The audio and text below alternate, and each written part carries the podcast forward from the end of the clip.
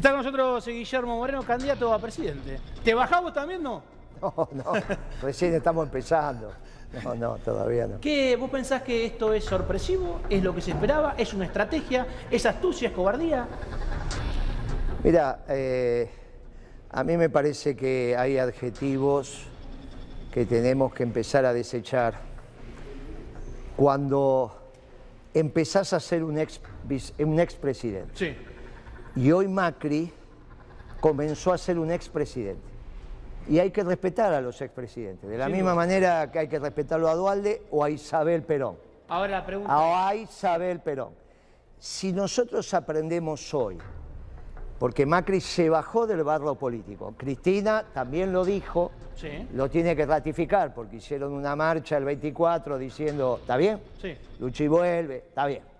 Cuando ella ratifique la decisión tomada, a partir de ese momento es una expresidenta, se acabó esa tontería de chorra, ladrona, esto, aquello, se terminó. Eh, Cuando está en el barro político, bueno, ¿Pero vos crees que. Mauricio Macri no se bajó del barro político? Hoy- Por- pero, a ver, hoy- pero él va a ser el elector de Juntos por el No, Cambio. no, hoy, si van hoy- todos a tocar la puerta. No, no, hoy se bajó del barro político. Después puede ser todo lo consejero que vos quieras. También podré Isabel ser consejera del peronismo o Dualde lo es. Pero una cosa es ser consejero y otra cosa es ser candidato. Entonces hoy merece, a partir de hoy, merece el trato de expresidente. Y se lo tenemos que dar todos. Porque es una manera de aportar a que se solucionen muchas cosas. Pero con Cristina va a pasar lo mismo. No se puede seguir diciendo de una presidenta que fue ocho años presidenta, chorra, esto, aquello. Bueno, basta. Ahora, obviamente, hoy está en el barro político y la política Ahora, es muy dura. ¿Vos crees que Alberto Fernández debe seguir este camino? Alberto Fernández va a ser el único candidato del frente de todos, no hay otro. El único, está en su mejor momento, lo dije hace 15 días, no con el pueblo, ¿eh? Yo Pero no vos si sabés cómo es dice- Alberto. No sé si tomarlo de forma irónica, Falta- de verdad. no, no, obvio, de verdad. Falta la segunda está, parte, ¿eh? está Sí. Albert, así como dije, Claro. el día que Cristina lo eligió a Sí. Alberto, que eligió al peor y que esto iba a ser un desastre, ya está. Ya fue el peor y esto es un desastre. Ahora, y después de esta decisión de Macri, está en su mejor momento político. Es presidente del partido que va a ser el frente. Sí. que él le va a poner frente de todos. Es, y todo lo demás, Cristina, todo eso no tiene ningún cargo, ni lapicera, ni nada. Y Máximo es presidente de un partido distrital. Él es presidente del Partido Nacional y tiene el apoderado, que es Olmo. Segundo, tiene la billetera más grande de la Argentina. Puede ser chiquita, todo lo que quiera, pero es la más grande. Todos los demás tienen billetera más chica que él. Tercero, es el único que se mira al espejo y se autopercibe exitoso. Por lo tanto, puede decir, Vótenme porque hice las cosas bien y si no tengo esta excusa y voy a volver a hacer las cosas bien. Por eso dijo, no, no me dejen solo en el sueño. Sí. Esto no lo puede hacer ningún candidato. Acá viene Scioli y le decís, ¿qué vas a hacer Scioli con la gestión de Alberto? No, porque hicimos un montón de obras, pero de acá para adelante va a ser bárbaro. El único que puede empalmar este gobierno con el que viene es Alberto. Tiene discurso, tiene la plata y tiene la estructura partidaria. Está en su mejor momento porque a todos los demás se le acabó el tiempo, incluida Cristina. Ahora, no me preguntaste por Alberto, por Macri. Hoy se graduó de expresidente, porque hasta ahora era un candidato, posible, no posible, entonces estaban las generales de la ley. No que sos un vago, no que esto. Bueno, listo. Se retiró de la arena política. Puede ser un consultor, que todos los expresidentes tienen que ser consultores, pero merece el trato de expresidente, como corresponde. Te lo vuelvo a decir, tenemos cuatro vivos. De ellos, Isabel sería la más importante de tenerla sentada ahí, que te explique cómo fue el golpe. Porque vos no tenés idea cómo es el golpe. Y el único presidente vivo que sufrió un golpe es Isabel. Y no vamos a entrevistarla, por ahí ahora no se puede. Dualde, que te cuente el 2001. Y ahora Macri, que te cuente cuatro años de lo que es la experiencia de gobernar. Y si Cristina confirma su decisión de no ser candidata, yo le pido que a partir de ese momento a todo lo demás dejen de ponerle Ahora, adjetivos Javi, y sea únicamente la señora ex, ex vicepresidenta. Guillermo, dos cuestiones respecto de lo que planteas. Vos decís, Alberto Fernández es claramente el que mejor chances tiene de ser candidato, pero de tus palabras también se deriva que no hay ninguna chance de que vaya a salir a ser electo por el fracaso que se traduce de tus palabras, que bueno, está a la vista que económicamente le ha ido muy mal. Con lo cual es una encerrona. Es el mejor candidato, pero es un candidato para la no, derrota. no, yo dije que es el único, no dije el mejor. Bueno, el, el único Del candidato. frente de todos, ¿eh? Candidato para la derrota, ¿es así? Sí, del frente de todos. Por Bien. eso nosotros los candidatos Ahora. del peronismo, ¿qué, qué más queremos nosotros que el frente de todos vaya encabezado por Alberto? ¿Qué va a pasar eso? Lo primero, vengo acá y digo, mire, nosotros somos peronistas. Alberto Fernández no sé lo que es, porque él dice que es socialdemócrata. Ahí está ese gobierno fracasado. Los peronistas empezamos a juntarnos y vamos a tener una oferta peronista. El tema es, Cristina no tiene otra alternativa que apoyar a los candidatos peronistas, ¿Cuál es, la cualquiera mayor, sea. ¿Cuál es la mayor chance que tiene el peronismo hoy de disputar eventualmente un balotaje? Eso es lo que vamos a buscar. Pero ¿Con ¿cuál quiénes? es? ¿Quiénes ¿Cuál es? son? ¿Quiénes Y que nos juntemos los peronistas, que es lo que estamos Te haciendo. voy a decir, nos juntemos los peronistas. Es la posibilidad de, por ejemplo, si a vos te llaman y te dicen, Guillermo, venía a jugar de interno al frente de todos. No, pero eso no es peronismo, Alberto No, Fernández bueno, es pero- socialdemócrata. Pero ellos van a usar ese sello. ¿Quiénes son ellos? El PJ, el- a ver, Alberto Fernández va a usar Pero el es sello del PJ. socialdemócrata, por eso hicimos principios y valores. Pero está dentro del frente de todos y vos acabás de Pero el frente de todos no es peronista, si el árbol Sí. lo conoce por su A ver, fruto. Obviamente. Bueno, Yo te entonces listo. entiendo que en... en- El peronismo hoy es Sí. Rodríguez Sá, Sí. es el gobernador de Córdoba, Schiaretti, Schiaretti. es Urtubey, es Moreno, puede ser Mansur, puede ser todos los que orgullosamente decimos somos peronistas y que no fracasamos en el gobierno. No como este Mansur gobierno. fracasó en el gobierno. ¿Eh? Mansur fracasó en el gobierno. No, bueno, Mansur, el, el gobierno de él es el de Tucumán. Es que si te pones, pero pará, a ver, Guille, lo que te digo es, es el de si vos te pones a, a hilar fino, no queda uno de lo no, que está sí, nombrando. yo quedo. Sí, no, no, sí, yo quedo. no. Yo dije el primer día que era un desastre y que iba a ser un fracaso este gobierno. El frente de todos no es peronista, por definición y confesión de Alberto Fernández. Ahora, estábamos hablando de Macri. Vos me querés decir, Alberto Fernández va a sacar 5 o 6 puntos. Por la plata que tiene, por el aparato. ¿El peronismo se resignó a hacer un movimiento de masas entonces? ¿Es 5 puntos, 6 puntos? No, pero eso es Alberto Fernández. ¿Qué tiene que ver el bueno, pero? ¿cuál es el candidato que con- del Pero peronismo que pero- pueda tener más votos, Pero, Guillermo? pero ¿por qué necesitas un candidato hoy? Si tenés tiempo. Todavía no nos juntamos. Hay uno que es Moreno. Eh, Urtubey dijo que quiere ser. El gobernador cordobés, Schiaretti, dijo que quiere ser. Creo que todavía Rodríguez Sano terminó de decir que no va a ser. Y hay otros gobernadores que por ahí tienen voluntad. Nos vamos a encontrar y lo que nosotros le decimos a Cristina, si finalmente decide ser una expresidente que tiene que tener respeto como expresidenta, que apoye como asesor, como vos lo dijiste recién, al candidato Para- peronista. Y Sí, ahí sí. vamos a entrar en el balotaje. Lourdes. Lo primero que tenemos, la diferencia a los peronistas, es que tenemos un plan. Vos decime qué plan económico tiene hoy Rodríguez Larreta. ¿Qué plan económico tiene Alberto? Que con masa ministro de Economía. Es ridículo. Los peronistas somos serios. Antes de lanzarnos a la arena electoral hicimos un plan económico. Ahora, una Ahora, lo tenemos. perdóname, eh, Guillermo, eh, decís los peronistas nos vamos a reunir eh, a futuro, pero decís que ya nos reunimos y diseñamos un plan. Porque ¿Hay somos los economistas. ¿Pero hay contactos o no hay contactos? Pero ¿cómo no va a haber? Si no? ¿cómo hicimos los economistas Con peronistas estos plan gobernadores, con estas provincias Ya- que mencionás, con Pero Schiaretti. claro. Hay una idea de ¿y si formar no, ese, peronismo federal, federal que hubo en una época.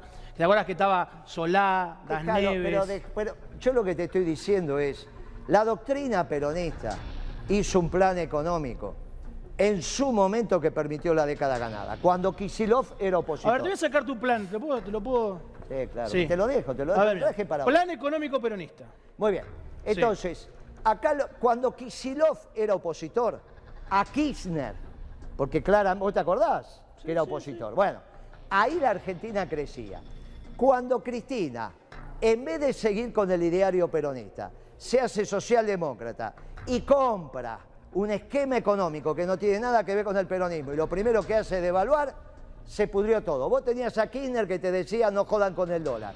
Viene Kisilov y a los 15 días, ese ministro de Economía o al mes, resulta que devalúa, hizo un desastre y empezó este ciclo económico que agudizó Macri y que profundizó todavía más Alberto.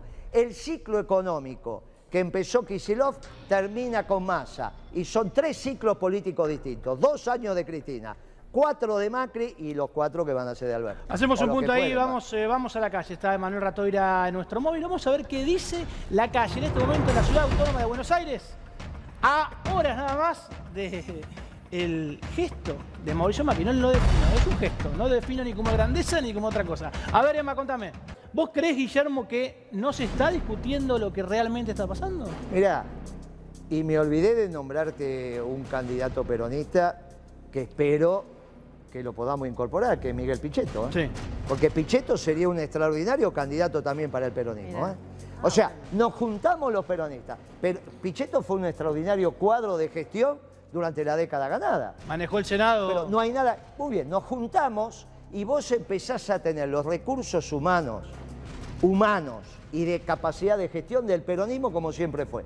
Ahora, empiezan por la cuerda a venir los Pero, radicales. pero Pichetto fue también eh, candidato de Macri, Pero del sí. Macri que hizo esos cuatro años malísimos que vos No, describiste hace un rato. No, fue después. Durante los cuatro años de Macri fue peronista. No, fue después, fue después. Pero él fue presidente de bloque del peronismo en el Congreso Sí. de uno de los gobiernos que vos describiste malo y impulsó muchas de las leyes de ese gobierno desde el Congreso. No, pero de ninguna manera. En ese momento era secretario político del Partido Justicialista cuando yo era el secretario de Economía. Fue compañero mío en la conducción del PJ. ¿Estás equivocado en No, lo que decís? no tuvo responsabilidad en ninguno de los gobiernos de Cristina Fernández, él dentro del pero ahí Congreso. fue extraordinario, te estoy diciendo. Pero- Salvo los pero dos el últimos gobierno- años. Claro, bueno. Está, Pero- para- está bien. Para algún, hay, hay algunas cuestiones donde pueden salvarse. El problema es Kisilov. Vos lo que tenés que entender, Sí. con todo cariño, Sí, sí, sí, sí. que el problema es la devaluación de Kisilov. Este es el problema. Ahí cambia la economía. Pichetto, durante los 12 años, porque también incorporar de 2002 al 2016 fueron... bueno, Sí. Vos lo que tenés que incorporar son los, el proceso de Pichetto dentro del peronismo. Incluso tuvo actos de grandeza superiores a los de Cristina, porque Cristina dijo en una barbaridad que algún día va a tener que pedir perdón a los compañeros. No meto Sí. la mano en el fuego por nadie. Lo dijo. Esto es una barbaridad. Pichetto cuando debido estaba preso fue el primero en ir a verlo, ¿eh? Tuvo conducta de compañero. Ahora él era secretario político del partido. Y de repente viene Cristina y con un Twitter sin consultar a nadie. En ese momento se va con Macri. Pierde. Ahora, yo lo quiero recuperar para el peronismo. Ahora, si a vos- no te sí. gusta que vuelva al peronismo, a mí como peronista me Sí. encanta que vuelva no, acá. ¿eh? no tengo- Ahora te pregunto, Guillermo, Si nos está sí. escuchando, le digo a Pichetto, Ahora, vamos de vuelta a todos los peronistas en la década ganada. Porque Cristina, que fue integrante de la década ganada, la re- gran responsable de la década perdida. Ahora, en el momento que Cristina vuelva a decir no soy Sí. candidata, esto no lo digo más. Ahora, Guillermo. porque a partir sí. de ahí se graduó de expresidenta y merece el manto protector. ¿Con qué- El con- manto sí. protector, que esto es muy importante. El manto protector que tienen que tener todos los expresidentes. Terminemos con esa tontería de querer poner preso a los expresidentes. Todos. ¿Vos crees que no tienen que estar presos los presidentes? Que no se Pero puede jugar. Si, si tienen que estar presos después de un juicio que le haga la Corte, ningún juez de instrucción, Sí. ningún fiscal de instrucción le dan las tripas para enterarse de lo que son secretos de Estado. Y Macri tiene secretos de Estado, y Cristina tiene ocho años de secretos de Estado. Y sería encantador que lo entiendan con Dualde y también con Isabel. Entonces, si vos cometió un delito, la Corte Suprema. Son cuatro, dos acusan y dos después juzgan. Y declaramos nulo todo lo que pasó con Macri, todo lo que pasó con Cristina y si hay alguna historia Ahora- pendiente con Isabel o con Duarte. Guillermo, ¿cómo el que te está mirando y lo tenés que conquistar? Tenés que conquistar a, ese que te está mirando que se de- desilusionó del fácil. peronismo, se desilusionó de la política. Algunos se, desilusionan de la democracia. Suena duro decirlo, pero pasa. Amigo, es muy fácil. Es lo que hicimos. ¿Cuál era mi crítica en el 2011-2012? Mirá, Cristina, que se están tirando las ensaladas en los asados. ¿Vos te acordás que comíamos asado, sobraba carne, sobraba ensalada y la ensalada se tiraba? Bueno, ahora no hay ensalada. ¿Ahora qué se hace? Lo correcto. Primero no se puede comer por el precio, pero después no le pones condimento porque si no la que Bueno, en guardar. nuestra época se nos está yendo la mano. Se nos está yendo la mano. Teníamos que pasar del consumo a la producción. Cristina, da- lamentablemente, tomó una decisión equivocada. Listo. Decidió seguir por el consumo en vez de ir por la producción. El próximo gobierno peronista, entendiendo esto, le venimos diciendo al pueblo que tenemos un problema de oferta, no de demanda. Por eso fuimos capaces de decirle a los socialdemócratas de Alberto Fernández que iban a fracasar. Y fracasaron. Cuando Kisilov se hace cargo del gobierno, es porque decide seguir por consumo y por eso se va a endeudar. Por eso arregla con el Club de París, arregla con Repsol, va a arreglar con los fondos buitre. Bueno, ¿por qué lo hace? Porque quiere seguir por consumo. ¿Qué decíamos los economistas del peronismo? Que hicimos la década ganada. Sí. Porque no te olvides que las buenas concepciones te hacen la buena economía. Porque si no, ahora tendrían que haber hecho otra década ganada y no una década perdida. ¿Quiénes hicieron la década perdida? Los socialdemócratas y los neoliberales. Si sos presidente, ¿vas a ser ministro de Economía también? No, ahí tenés, de- economistas peronistas hay un montón, lo tenés a Chaliú. Tenés un montón de compañeros, tenés un montón. Mirá, nosotros hicimos lo que había que hacer y pusimos al país a crecer. Mirá, cuando Massa, con todo respeto, si lo veo, es un pibe que me gusta, un pibe que tiene futuro, es joven, es un audaz. De economía sabe lo que sabe, ¿qué puede saber? Nunca fue empresario, ni dirigente sindical, ni estudió economía.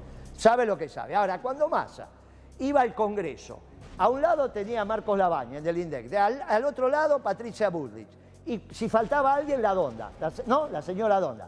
Entonces decían, Moreno miente, porque Moreno acaba de decir que la inflación fue del 1% y fue del 1.8. Eso, el 1.8 te daba 22, 25 en el año, ¿estamos de acuerdo? Massa y todo lo que yo te dije darían el brazo derecho hoy por tener 25%. Cuando ellos decían que estábamos mal, mirá lo bien que estábamos. Y vengo a Crónica a decirte a vos que Moreno no mentía, era el 1. ¿Sabés? Si hoy Massa tuviera el 1 o el 1.8 de inflación, es candidato a emperador, no a presidente. Cualquiera. Eh, Cualquiera que tenga. Cualquiera bien. quiere ese Ahora, número, vos ¿eh? imaginate que con número. 1.8 Sí. cuando decían que yo mentía.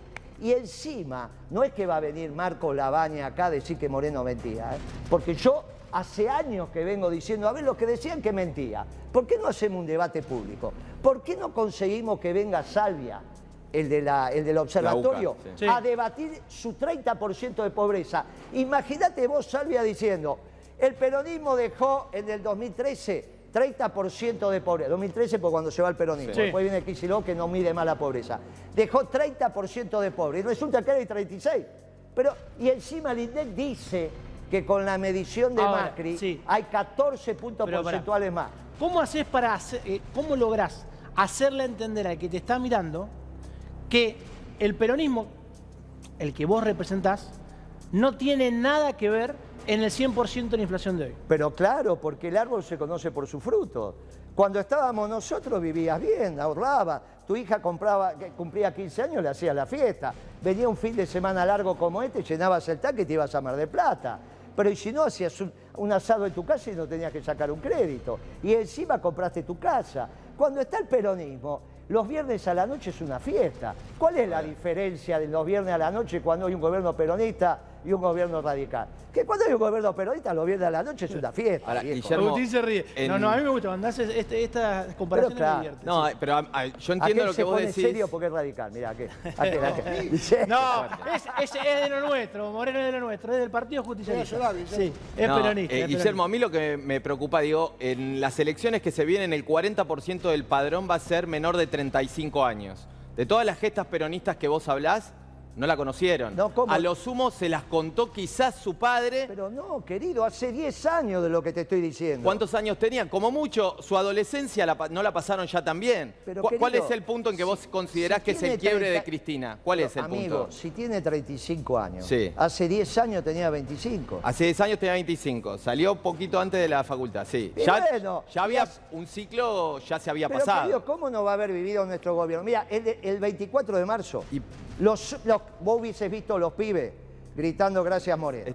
Fue lo más emocionante. Y eran pibes de 16, 17 años. Están las fotos, están los videos ahí. No es que los fui a buscar, ¿eh? justo me crucé con ellos y estábamos. Y después me fui, porque me dio cierto pudor. Y no me viste más. No entré a la plaza después de eso. Y los pibes, los pibes se entienden cuando el país está bien, porque lo viven por sus padres. Vos tenías dos padres profesionales, los dos trabajaban. Había plata en la casa, la heladera estaba llena, la vida fluía, te ibas de ¿Cuánto, vacaciones. cuánto tiempo, ¿Cuánto tiempo necesita Moreno presidente para arreglar esto? El Paco lo terminamos en 15 días. El Paco, porque si no Sí. terminás el Paco, no terminás con los delitos que le molesta a la gente. Y vos no podés tener un trabajador en la parada del colectivo que le roben la mochila, la zapatilla y los 5 mil pesos que tiene en el bolsillo. El Paco en 15 días. ¿Y empezás por dónde? porque ya lo dije, por Nordelta, no que empezase en la Villa 114, esto es toda tontería. Primera reunión para terminar con el Paco es Nordelta. Y vos sabés tanto como yo que hay que ir ahí. Y ahí se termina. Bueno, listo. Vamos a Nordelta, en 15 días se termina el Paco.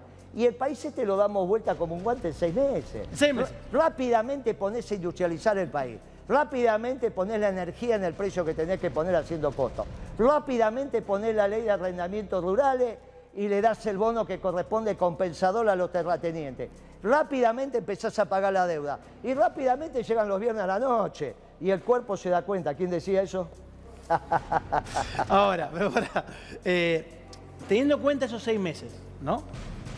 ¿Cómo acomodás la política interna para que esa política interna te acompañe y no la tengas del otro lado? Es el propio éxito. ¿Qué le pasó a Kirchner? Nosotros llegamos con 22%. Sí. Durante algunas semanas había, había cargos que no se podían cubrir porque no estaban los compañeros. Pero el hombre empezó a mandar y se transformó en un presidente de 22% de votos en un jefe. Y cuando el peronismo entiende que hay un jefe, se ordena. Es muy fácil lo que hay que hacer. Es muy fácil, viejo, si ya lo hicimos y lo vamos a volver a hacer. Porque no es que te estoy hablando, como dice él, te estoy hablando de lo que hicimos entre el 2002 y el 2013. Guillermo, ahora vos siempre fuiste crítico de este acuerdo con el FMI, siempre dijiste que había que acordar con el FMI, pero crítico de este acuerdo. Bueno, Moreno presidente, ¿cómo- ¿cuáles son las condiciones que le vas a plantear al Pero- FMI o que permitís o que crees que te va a plantear? Pero es muy fácil, amigo. Se la pasaron diciendo que Guzmán era un muchacho experto en deuda. Y yo venía, renegociación de deuda. Y yo venía aquí y decía, pero si no hizo un cheque en su vida. No hizo un pagaré, ¿cómo va a ser experto? Experto en renegociación de deuda son los almaceneros, los ferreteros. Lo Bueno, que estamos en el veraz. Pero Sí. entonces, ¿qué tenés que hacer? Tenés que ir al Fondo Monetario y explicar con, precisión quién va a poner la plata. Cuando viene Patricia Bullrich acá y te dice, ¿cómo le vamos a pagar al, al el FMI? ¿Qué te dice Patricia? Con el ahorro del el pueblo. Mira qué fácil. No, yo te digo, mira, para eso ponemos la ley de arrendamiento. Hay un solo sector social, que es la sociedad rural argentina, los socios de la sociedad, que son los terratenientes en la zona núcleo de la Pampa Húmeda, que tienen el ahorro para que podamos pagarle al Fondo Monetario y obviamente le damos un bono a ellos por el esfuerzo patriótico. Salimos del fondo, salimos de los fondos de inversión extranjera, quedamos endeudados con los terratenientes, pero en 25 años este país no lo conoce. Vas a tener un PBI de entre 25 y 30 mil dólares a, po- a poder de compra de hoy per Sí. cápita. Guillermo, la última pregunta que quiero hacer tiene que ver con Sergio ¿Te Massa. convencí o no? Sí, vos ya Eh, hace grande, rato me convencí. Qué grande, me llevo todos los Eh, votos de crónica. Teniendo en cuenta eh, las decisiones de Sergio Massa, la especificación de los bonos, por ejemplo. No, bueno, pero vos ¿Vos crees que está en juego la plata de los jubilados? Pero, escúchame, vamos, ahora los jubilados ya están durmiendo. Así que podemos hablar con seriedad. Esta, ¿viste? Que lo- ¿Cómo hacemos? Para no estar, ya Macri tiene que estar dormido también, ya está. Entonces te digo, mirá, el Estado va a pagar, sea en dólares o en pesos, o no va a pagar, sea en dólares o en pesos. ¿Estamos de acuerdo? Esto es así. Segundo tema. Si vos tenés un ministro de Economía que toma una decisión y hace dos días decide que la decisión del Ministerio de Economía tiene que ser auditada por la Facultad de Economía, agarrá a los profesores de Economía y llevarlo al Ministerio de Economía. Sí. Y echá todos los que tenés. Porque si vos, que sos la máxima autoridad en economía, y tu equipo, que se supone que son los que más saben de la economía argentina, tiene que consultar a tres profesores de la UBA, está todo mal. Eso sí, mirá, hace 60 días compraban bonos y ahora venden bonos. Y el segundo de masa, con la misma seriedad que explicó que había que comprar bonos, hoy salió a explicar que hay que vender bonos. Bueno, Massa, ¿qué le podés decir? Es un muchacho que es abogado, es un buen operador, lo tenés que tener. Pero de economía, ¿qué crees? Yo le digo, mirá, Sí. Massa, humildemente, la decisión que tomaste es una decisión muy audaz. Ahora, el problema es que el límite entre la audacia y la irresponsabilidad es muy finito, es muy finito. Ahora, no sigamos perdiendo cuadro. ¿Está bien? No sigamos perdiendo cuadro, porque es un pibe que tenía mucho futuro. Guillermo, gracias por venir. No, Siempre gracias a vos. Y aparte de llevarme todos los votos de crónica, es una cosa extraordinaria. Y, pero Moreno después va a volcar Sí. en, la, en la bañadera del peronismo, porque acá todos unidos triunfaremos. Dale.